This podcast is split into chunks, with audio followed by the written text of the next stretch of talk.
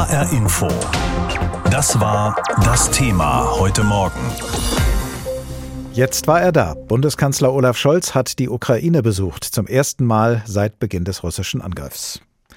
Gemeinsam mit Frankreichs Präsident Emmanuel Macron, dem italienischen Ministerpräsidenten Mario Draghi und dem rumänischen Präsidenten Klaus Johannis war Scholz im Sonderzug nach Kiew gereist, um sich ein Bild von den Folgen des Krieges zu machen und um den ukrainischen Präsidenten Volodymyr Zelensky zu treffen.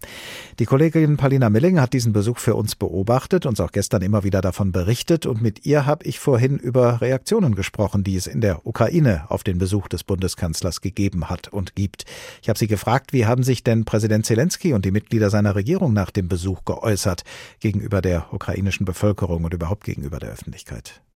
Ganz klar wurde gestern und heute von einem historischen Tag gesprochen. Diese geballte europäische Kraft, die da gestern in Kiew aufgetreten ist, die ganz deutlich sich hinter die Ukraine gestellt hat und auch ihre Unterstützung gezeigt hat, das wurde sehr hervorgehoben und auch die Bedeutung für die Ukraine, die so schwer gebeutelt ist durch diesen Krieg, ist nicht zu überschätzen eigentlich. Äh, Volodymyr Zelensky hat hat eben dieses Wort in den Mund genommen. Historisch mehrere Male hat er das betont und sich auch wirklich sichtlich gefreut darüber, dass eben diese vier Führungspolitiker in der EU sich klar für den EU-Beitrittsstatus der Ukraine ausgesprochen haben. Auch ein sehr, sehr wichtiger Punkt ist, dass sie eben davon gesprochen haben, dass der Krieg mit einem Frieden nach ukrainischen Bedingungen enden soll. Das ist für die Ukraine, für die Regierung, für den Präsidenten und die Bevölkerung extrem wichtig.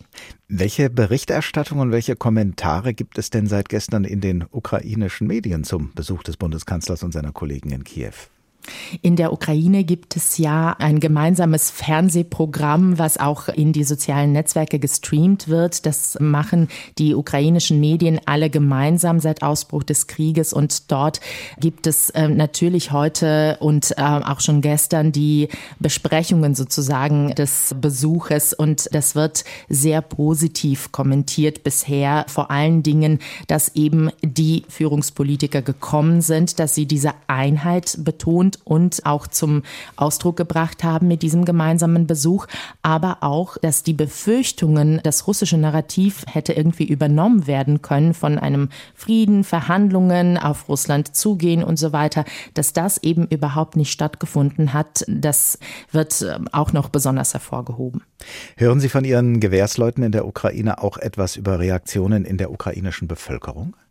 Ja, in der ukrainischen Bevölkerung gab es auch hohe Erwartungen an diesen Besuch, nicht nur in der äh, Landesführung, sondern auch normale Menschen, Bürger, die eben sehr betroffen sind durch den Krieg auf vielerlei Art und Weise, die haben darauf gewartet, dass eben solche großen europäischen Länder sich zur Ukraine bekennen. Und sie haben natürlich erwartet, dass es Versprechen gibt. Die Menschen sagen, wir wollen Frieden, wir brauchen eine klare Perspektive auf diesen Frieden. Wir brauchen Unterstützung und Hilfe. Und ja, auch einfache Menschen sprechen davon, wir wünschen uns westliche Waffen, damit wir unbedingt gewinnen können in diesem Krieg. Der ukrainische Präsident, seine Regierung, sein Botschafter in Deutschland, sie alle hätten sich ja einen Besuch des Bundeskanzlers schon deutlich früher gewünscht. Und auch die bisherige Unterstützung der Ukraine durch Deutschland hat in Ihren Augen einiges zu wünschen übrig gelassen. Haben Sie den Eindruck, Frau Milling, dass die Verstimmungen, die es deswegen gegeben hat, jetzt ausgeräumt sind? Ja, es war sehr interessant zu beobachten gestern. Tatsächlich war Präsident Zelensky wirklich eine Anspannung zu erkennen. Man hat gesehen, dass es für ihn jetzt kein Spaziergang ist, in Anführungszeichen. Auch beim Handshake hat man es in den Bildern gesehen, wie er auch auf Scholz eingegangen ist während der Pressekonferenz, hat immer wieder ihn betont und ihn zitiert und etwas in seine Richtung gesagt. Er hat schon sehr deutlich zu erkennen gegeben, dass der Ukraine diese Beziehung sehr wichtig ist und dass er sich auch freut, dass Scholz da ist. Aber er war auch in meinen Augen sehr vorsichtig in seinem Auftreten, um eben diese Freundschaft, die er auch immer wieder betont hat, nicht zu gefährden. Und man sah aber auch, dass er am Ende des Tages, glaube ich, ziemlich entspannt ausgeatmet hat. In seiner Botschaft, äh, die er regelmäßig aufnimmt, hat man wirklich erkannt in seinem Gesicht, in seiner Ausdrucksweise, dass er sich wirklich freut, dass Europa sich so klar zur Ukraine bekannt hat. Gestern zumindest von diesen vier sehr wichtigen Ländern für die Ukraine. Vorgestern war es noch Spekulation, dass Bundeskanzler Olaf Scholz die Ukraine besucht. Gestern war es Realität und heute ist es bereits Geschichte.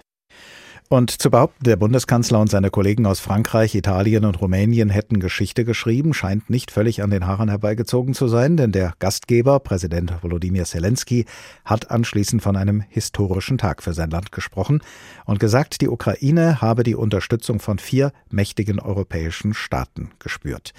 Was die Bundesregierung in den letzten Wochen zu spüren bekommen hat, war ja eine enorme Erwartungshaltung von ukrainischer Seite. Ein Besuch des Kanzlers sei überfällig und die deutsche Unterstützung lasse zu wünschen übrig. Das waren die Botschaften, die von Kiew nach Berlin übermittelt wurden. Und so habe ich heute Morgen unsere Hauptstadtkorrespondentin in Berlin, Nina Amin, gefragt, spüren Sie denn in den Reaktionen aus dem Regierungslager jetzt nach dem Scholz-Besuch so etwas wie Erleichterung? Ja, ich glaube, das kann man so nennen. Also der SPD-Chef Lars Klingbeil, der meldete sich zu Wort und sagte, Scholz habe mit diesem Besuch Führung gezeigt. Wie gesagt, wie Sie sagen, immer dieser Vorwurf auch, dass es zu zögerlich ist, dass er einfach nicht in die Ukraine gereist ist, dass ihm das sehr vorgeworfen wurde. Und der FDP-Vizevorsitzende Alexander Graf Lambsdorff, der nannte den Besuch historisch. Also von daher schon, ja, Wohlwollen und Erleichterung sicherlich auch. Und wie fallen die politischen Reaktionen außerhalb der Regierungskoalition aus?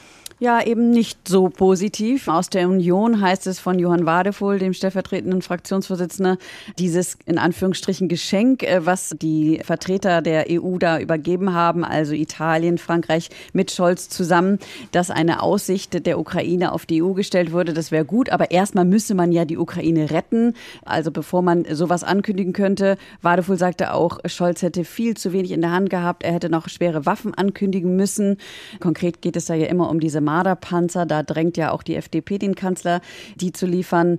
Also von daher da nicht so positive Worte. Auch von den Linken kam eher Kritik. Äh, auch die sagten, diese EU-Kandidatenstatusdebatte, das sei eine Scheindebatte, denn die Voraussetzung dafür wäre ja Frieden in der Region und der scheint ja nur noch wirklich weit weg zu sein.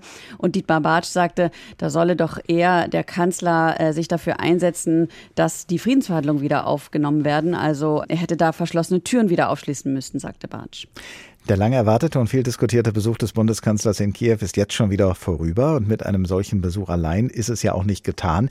Was werden denn jetzt die nächsten Schritte der Bundesregierung sein?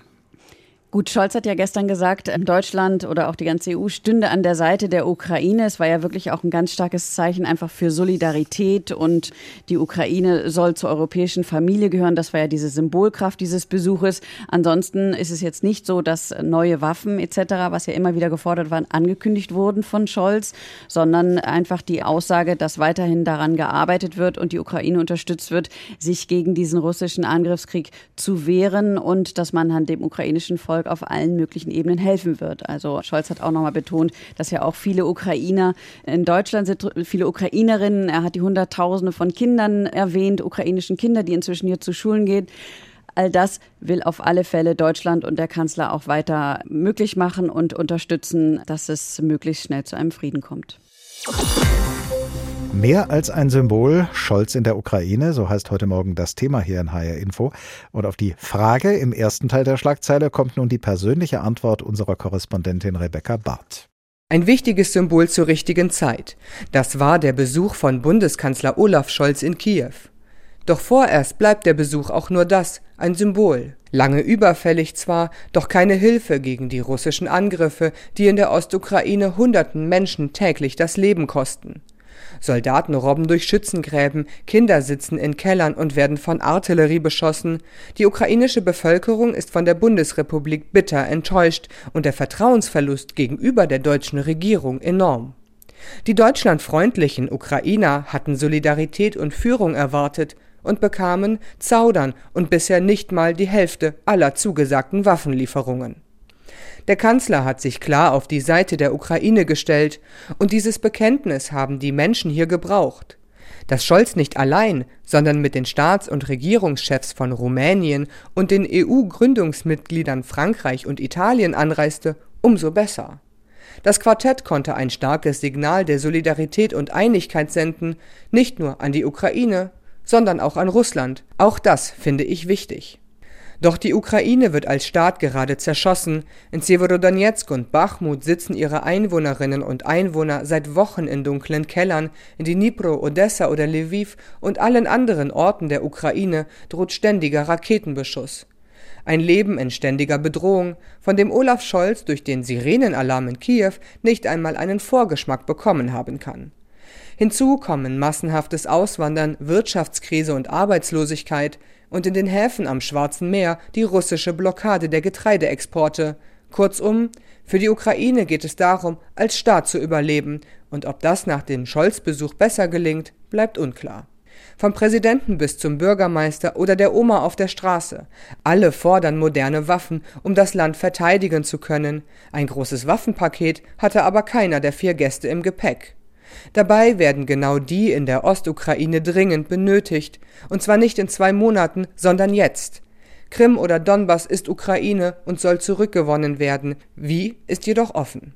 Da klingt es zwar nett, wenn Scholz die Wichtigkeit der territorialen Integrität der Ukraine betont und sagt, Russland müsse sich aus der Ukraine zurückziehen, doch wenn nicht klar ist, wie das erreicht werden soll, was bringt es dann, die Ukraine dabei zu unterstützen, eine EU-Beitrittsperspektive zu erhalten? Die EU birgt Hoffnung und Mut, und das brauchen die Menschen. Aber Hoffnung alleine rettet nun mal keine Leben und beendet keinen Angriffskrieg.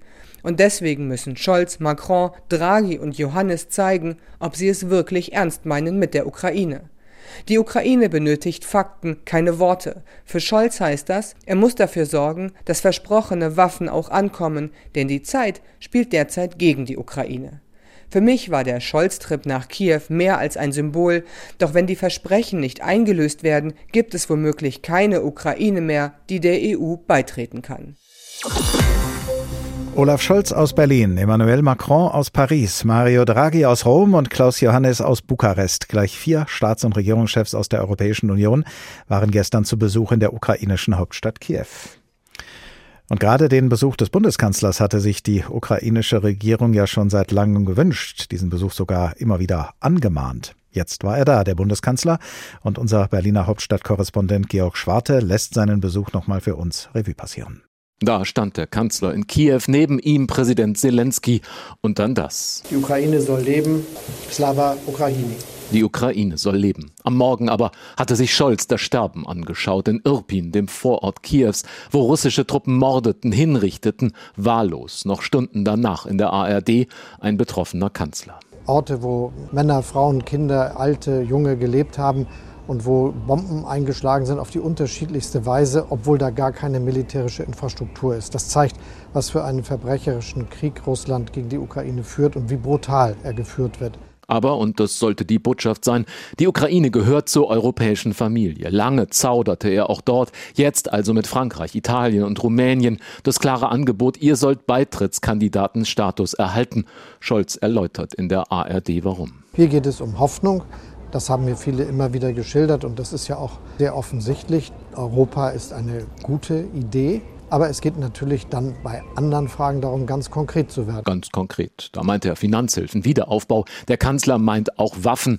Aber er zählte im Beisein Zelenskis nur auf, was da längst auf den Lieferlisten Deutschlands steht. Liefern andere mehr? Da aber wird der Kanzler ungehalten. Nein, ich glaube, Sie haben eine Obsession, wenn ich Ihnen dazwischen reden darf. Sie haben eine Obsession, wenn ich Ihnen dazwischen reden darf. Der französische Präsident hat heute noch mal angekündigt, dass er das Gleiche macht wie wir, nämlich seine Artillerielieferungen noch einmal auszuweiten. Und äh, genau das machen wir ja auch. Wir liefern Artillerie. Und es ist schon wichtig, sich manchmal genau mit den Dingen zu beschäftigen. Agnes Strack-Zimmermann, Vorsitzende des Verteidigungsausschusses, hat sich damit beschäftigt und bleibt dabei. Deutschland sollte mehr liefern, den Schützenpanzer Marder zum Beispiel, so die FDP-Politikerin in der ARD. Ich persönlich oder meine Kolleginnen und Kollegen sind der Meinung, wir könnten den Marder, zumindest einige davon aus dem Bestand der Bundeswehr liefern. Das ist das, was die Ukraine möchte. Aber sie begrüßt das Signal einer EU-Beitrittsperspektive und sagt Nein, die Kiew-Reise des Kanzlers nicht zu spät. Nein, ich war nie diejenige, die ihn da treiben wollte, weil eine solche Reise ist keine Kaffeefahrt. Das muss vorbereitet werden, aber ich glaube, es ist ein wichtiges Zeichen, dass der Kanzler sich jetzt auf den Weg gemacht hat. Auch um Präsident Zelensky zusammen mit Macron, mit Draghi, mit dem Rumänen Johannes zuzusichern, wie und wann auch immer ein Frieden aussieht. Nur die Ukraine entscheidet das, so Scholz am Abend in der ARD. Es kann keinen Diktatfrieden geben. Das ist die Vorstellung, die der russische Präsident hat, ganz offensichtlich stellt er sich vor, dass er einfach einen Teil des Landes erobert und dann irgendwann wartet, bis die Zeiten sich wieder ändern. Das ist aber eine Illusion das habe ich ihm auch selber schon oft gesagt. Die Opposition in Berlin vornehm enttäuscht von einer Kiew-Reise, die, so sagt es der CDU-Außenpolitiker Roderich Kiesewetter, wäre Scholz allein gereist, eine mit sehr dünnen Botschaften gewesen wäre. Unionsfraktionsvize Wadefuhl begrüßt immerhin die Kehrtwende des Kanzlers bei der EU-Beitrittskandidatenfrage. Mich überrascht eher, dass das Signal so spät kommt. Äh, dieses Signal hätte man lange vorher geben können. Der Kanzler am Abend aber zufrieden mit seiner Kiew-Mission. Nächster Halt jetzt Brüssel. Da müssen dann beim anstehenden EU-Gipfel alle 27 sagen, herzlich willkommen Ukraine, wann auch immer in der EU. HR Info. Das Thema. Wer es hört, hat mehr zu sagen.